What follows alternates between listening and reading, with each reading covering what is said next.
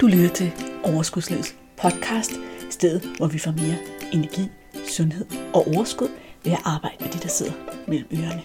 Din vært er life coach og sundhedsundern Malene Dollerup. Lad magien begynde. Velkommen til Overskudslivets podcast. Venner, så er vi her igen. Så er det onsdag, der er et nyt emne på banen. I dag skal vi snakke om fællesskabet, fællesskabets betydning for dig og dit mindset, og hvordan du kan udnytte det på en god og konstruktiv måde. I de her dage, hvor alt er vendt på hovedet, får vi mennesker lov at opleve nye sider af os selv. Måske har du længe gået rundt i dit stressede arbejdsliv og dømt, drømt om ro og fred, og nu er du faktisk tvunget ned over dig og måske føles det alligevel ikke så rart, når det ikke er helt frivilligt. Jeg gætter bare. Det kan også være, at du har dobbelt så travlt. Det kan også være, at du bare synes, det er dejligt. Jeg ved det ikke. Men hver eneste menneske har jo forskellige tanker og følelser omkring den her helt unikke situation, landet og verden er blevet sat i i forhold til coronaen.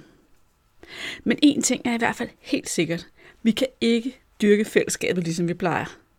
Og det er netop fællesskab, vi skal tale om i den her episode af Overskudslivets podcast. Uanset om du lytter med in real time, eller du lytter med et år fra nu, så er pointerne i podcasten her relevante for dig. Bare rolig. Vi mennesker, vi er vejet til at gå efter og være en del af fællesskabet. Det er rigtig vigtigt for os, og det er jo også derfor, vi er bange for for eksempel at dumme os og gøre noget forkert, fordi vi er bange for at blive udstødt af fællesskabet. Det er også derfor, at det er en lille smule skræmmende, at vi pludselig ikke kan mødes, og vi ikke kan holde vores fødselsdag, og vi kan ikke gå til de ting, vi plejer at gøre. At en sådan en lille bitte usynlig virus-ting, ting, den tvinger afstanden imellem os større. Heldigvis kan vi jo stadigvæk mødes online.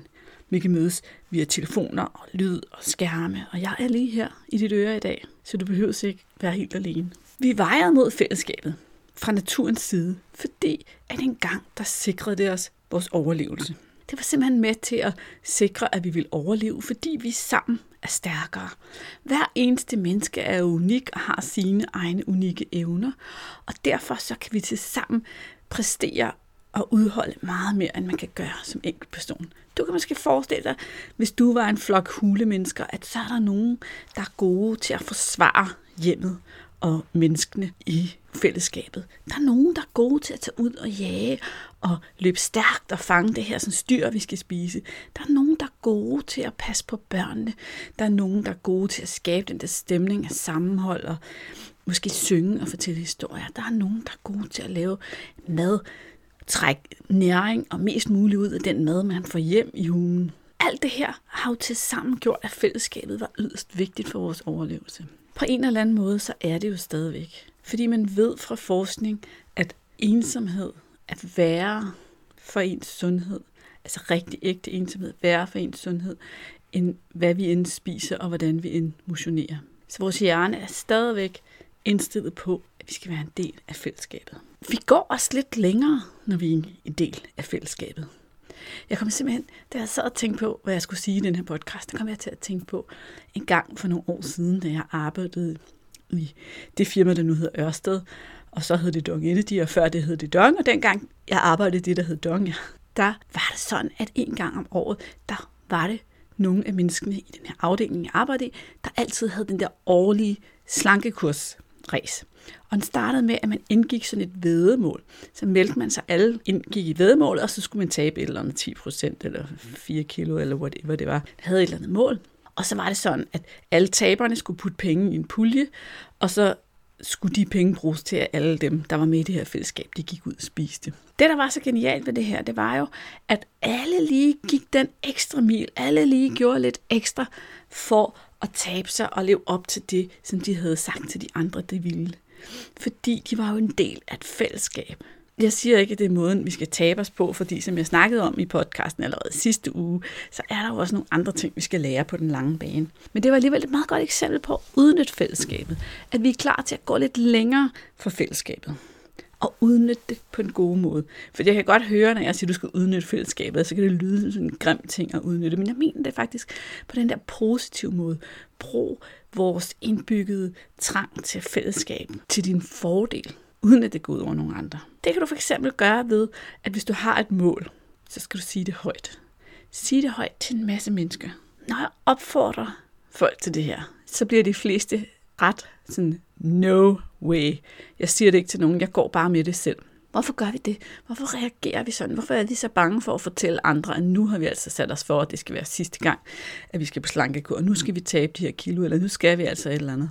Det er jo fordi, at vi på en eller anden måde forudser vores egen fiasko, og vi synes, at det vil være pinligt, hvis vi ikke lykkes. Så for at sikre os selv mod den ubehagelige følelse, det vil være, hvis vi ikke lykkes med vores mål, så nægter vi at sige det til nogen. Problemet er jo bare, at når vi nægter at sige det til nogen, så har vi åbnet alle bagdøre, der overhovedet er til at løbe ud af og kaste håndklæderingen og give op. Men så hvis vi har sagt det til nogen, så vil vi jo rent faktisk synes, det er ret pinligt ikke at nå i mål. Og derfor vil vi være villige til at gå et par ekstra mil for at få det til at lade sig gøre. Kan du se, hvor jeg vil hen? Når vi ikke tør sige det højt, fordi vi er bange for vores egen fiasko, så er vi med til at hjælpe vores egen fiasko på vej. Men prøv lige at tænke på, hvor mange gange det egentlig er rigtig fedt og givetigt at være en del af et fællesskab. Måske arbejder du i et eller andet større firma, og det her større firma, der har I nogle afdelinger. Prøv at tænke på din afdeling. Kan du mærke, hvordan du føler dig som en del af din afdeling, og det fællesskab, der er her? En ting er det store firma, en anden ting er din afdeling med dine kollegaer, dem du kender, og I har noget til fælles. I har måske jeres faglighed, eller det, som afdelingen handler om. Så der er bare sådan lidt sammenhold og lidt rart ved at være i det her fællesskab. Det kan også være en løbeklub for eksempel. I stedet for, at man selv skal holde sig selv oppe på at få taget løbetøjet på og komme ud og løbe, selvom det regner, og selvom man er træt og alt muligt, som en medlem af en løbeklub. Og de mødes altså tirsdag og torsdag kl. 4. Og så er det ligesom om, så dukker jeg op, fordi vi skal ud og løbe. Jeg er en del af det her fællesskab. Jeg har forpligtet mig over for fællesskabet. Jeg kommer. Der er nogle andre, der venter på mig. Eller vinterbadeklubben. Alle de her ting, jeg siger, det er jo ikke, fordi du ikke kan gøre dem alene. Det er ikke, fordi du ikke kan lave dit arbejde alene. Det er ikke, fordi du ikke kan løbe en tur alene, eller vinterbade alene. Men for mange mennesker er det bare en kæmpe støtte at gøre det i et fællesskab. Yogaholdet. I stedet for at prøve at tage sig sammen til at lave de der yogaøvelser derhjemme, og jeg skal også spille det program, og jeg skal også dit og dan og dutten og finde det der frem og sætte mit yogatøj på. Og det skal ikke være lige nu, og det skal heller ikke være lige nu, og det skal heller ikke være lige nu. Og så udskyder vi det alt muligt. Så ved vi, hvis vi deler et yogahold, hvis vi har et program, vi skal møde op, så møder vi op, fordi vi skal være der klokken 5 og være sammen med de andre fra vores yogahold. Fra mit personlige liv, der har jeg det koncept, det fællesskab, vi kalder husklubben. Og det er en gruppe af venner. Det er vi er tre vennepar, som alle sammen har børn. De andre har, de har to hver, og vi har tre. Og lige siden de her børn har været små, der har vi en til to weekender. Altså, vi har mødtes hos de forskellige familier en weekend eller to weekender om året, og arbejdet på hinandens hjem. Vi har altså sat huse og haver i stand. Og da børnene var små, der var det også rigtig smart, fordi så skulle man ikke sætte afsat en mand for hver familie til at passe de små børn, så kunne man sådan set tage en ud af de der seks voksne til at passe børnene, og resten til at arbejde. Men det var også sjovere at arbejde, når vi gjorde det i fællesskab. Der var også fordele ved, at når vi mødtes i fællesskabet, så var der nogen, der var gode til én ting, og nogen, der var gode til én ting. Nogen kunne lave el, og nogen kunne bære tunge ting og skovle, og nogen kunne sy gardiner, og vi havde de her sådan, fordele ved det her fællesskab. Vi har det faktisk stadigvæk. Vi mødes stadigvæk. Og jeg kan godt sige dig, at de ting, vi får lavet i den husklub, når vi mødes hjemme hos os, det er meget mere end at Claus, min mand og jeg, ville kunne holde os oppe og holde os i gang til at lave, selvom vi havde tre weekender sammen eller hjemme. Fordi at det her med, nu er vi her, nu er tiden sat af, nu har vi et fællesskab, vi arbejder i, det gør, at vi får det til at ske. Vi gør det sammen. Man kan sige, at det, jeg har berørt her, det er måske sådan de meget praktiske dele af et fællesskab, hvor vi kommer her med forskellige kompetencer eller forskellige eller samme ønske om at opnå et eller andet. Men en anden fordel ved fællesskabet er jo også, at når vi er sammen med andre mennesker, så får vi faktisk mere hjernekapacitet. Vi får simpelthen flere perspektiver.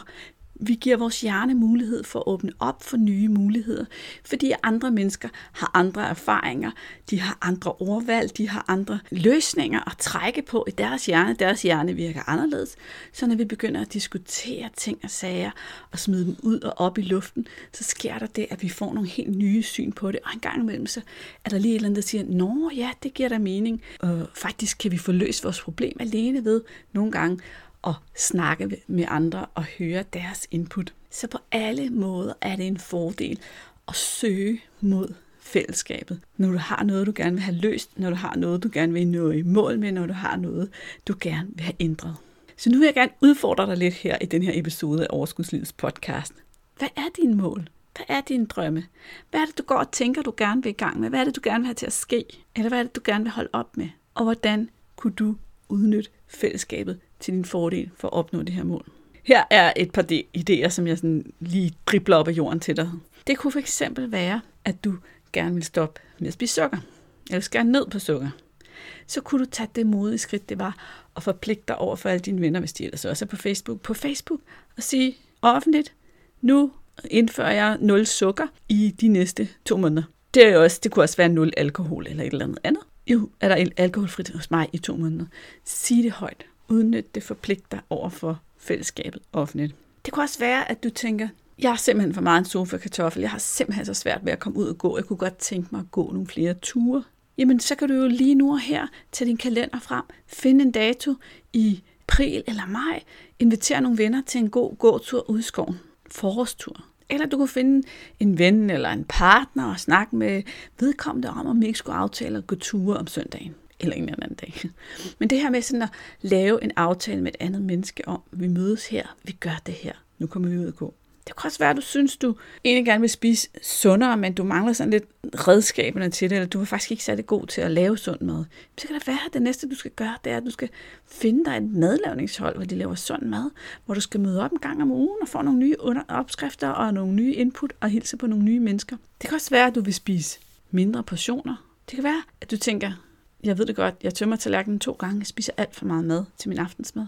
Men så kan det være, at du skal sige det højt til alle i hele din familie, at fra nu af vil jeg kun have en portion aftensmad, eller jeg vil spise nogle mindre portioner. Eller det kan være, at du skulle begynde at skrive kostdagbog, og rent faktisk dele den med nogen. Jeg er sådan ret villig til at gætte på, eller ved på, at du sidder og krømper en lille smule til, og er en lille smule, yeah, det vil jeg sgu helst ikke med alene det her. Fordi så risikerer jeg jo også at have den der politimand siddende over nakken. Og det er rigtigt, i mange af de her forslag, jeg lige givet dig, der får du faktisk en gratis politimand. Du tror, at det er ham eller hende, som du har forpligtet over for. Men den politimand sidder faktisk allermest inde i hovedet på det selv. For i virkeligheden er det dig selv og dine tanker om andres tanker, der gør, at det er så svært det her. Nogle gange så får du godt nok helt bogstaveligt en lille politimand, og så kan du tage imod det med tak, med hjælp, og sige, Gud, der fik jeg den hjælp, jeg har gået sådan og ønsket mig at få løst det her problem, og her er faktisk hjælpen. Jeg havde på et tidspunkt en klient, som havde utrolig svært ved at stoppe med at spise, når først hun var i gang. Så vi aftalte, at hun skulle lave den øvelse, jeg kalder levneøvelsen, som går ud på bevidst at levne noget på sin tallerken, hver gang man spiser. Det er ikke så vigtigt, hvor meget man levner. Det går mere ud på, at man har bevidstheden på, hvornår er det egentlig, det er nødvendigt for mig at stoppe det her måltid. Og det var svært for hende at huske. Og så gjorde hun det, at hun sagde det til sin lille datter på syv år, 6, 6-7 år, at nu skulle mor altså øve sig i det her. Og det synes datteren jo var mega fedt. Så hver aften, når de sad ved bordet, hver gang de spiste sammen, så blev hun mindet om det. Og hvis hun sad og var i gang med at spise op, så var det lige, hey mor, mor, husk nu, du ikke må spise det hele. Så kan man jo vælge at blive irriteret på den der lille politimand, eller man kan sige, gud, hvor er det fedt, jeg har en til at minde mig om det, når min egen hjerne helt tydeligvis bare parkerer det langt væk, og ikke gør noget ved det. Nej, så sidder der en og siger det der til mig. Hvor er det dejligt. Og barnet, hey, hun føler sig jo som verdens største held, at hun kan hjælpe sin mor med noget. Børn, de elsker jo at få lov at hjælpe, eller det gør alle mennesker i virkeligheden.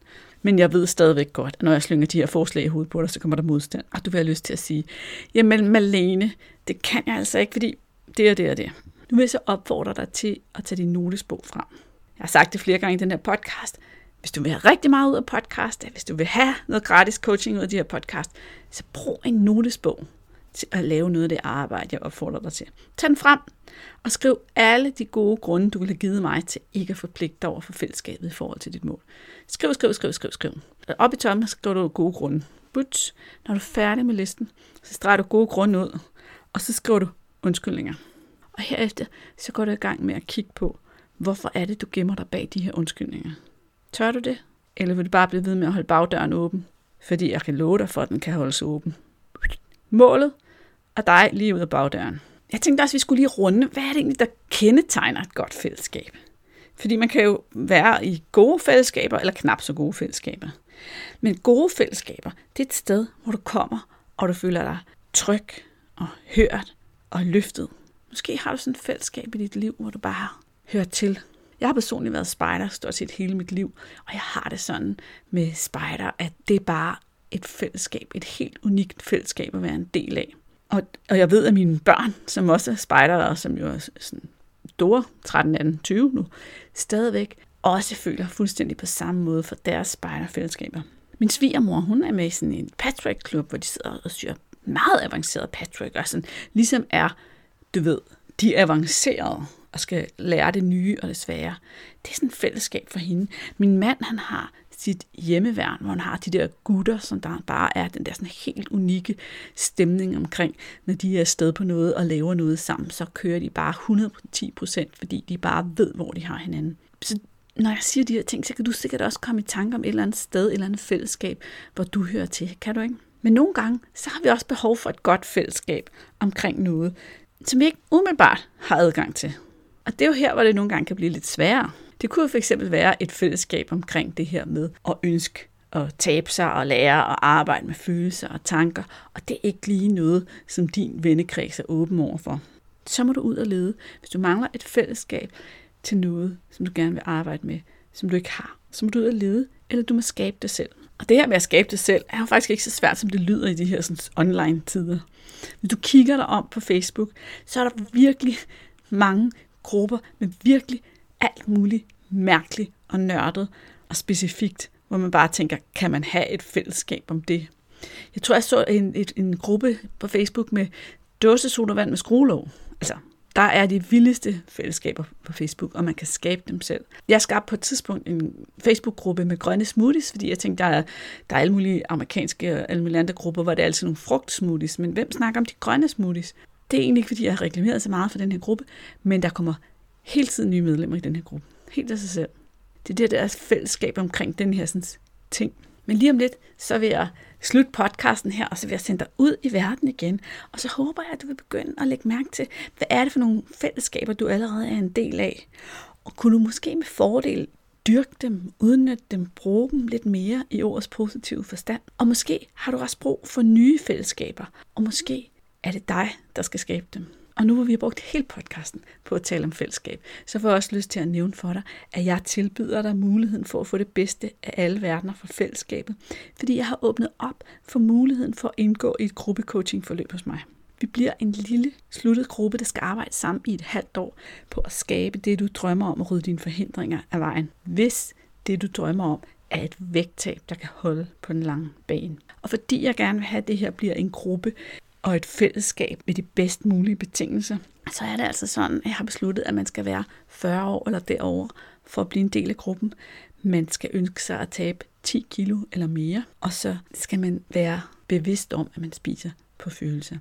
Hvis du kan genkende dig selv i de tre ting, og du tænker, jeg vil gerne i gang med det her med at ændre på min vægt en gang for alle, så kan du kigge ind forbi overskudslivet.dk en gang for alle, fordi der står nemlig en hel masse mere om det her gruppecoaching-forløb, og hvordan du kan blive en del af det. Og vi kommer virkelig til at få både det bedste fra coachingens verden, og det bedste fra online-verdenen, og det bedste fra fællesskabsverdenen smeltet sammen i en stor, lækker suppe. Fordi netop det her, jeg sagde tidligere i podcasten med nogle gange at få andre menneskers perspektiver på ens egne udfordringer, kan være utrolig accelererende for ens egen udvikling. Det er sådan, at det første hold det starter til april. Og måske så sidder du her og lytter til den her podcast langt ude i fremtiden. Så kig forbi overskudslivet.dk en gang for alle alligevel. Fordi formentlig så kommer der flere hold med tiden. Du vil i løbet af vores tid sammen lære at håndtere dine følelser uden mad. Du vil lære at arbejde med dine tanker og dit mindset, så de støtter dig.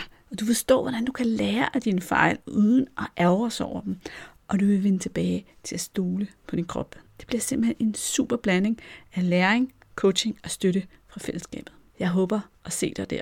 Og hvis du ikke lever op til kriterierne og alligevel gerne vil have min hjælp, så er jeg altid klar på en snak overskudslivet.dk-ansøg, så kan vi hoppe på telefonen og snakke om netop dig og dine udfordringer.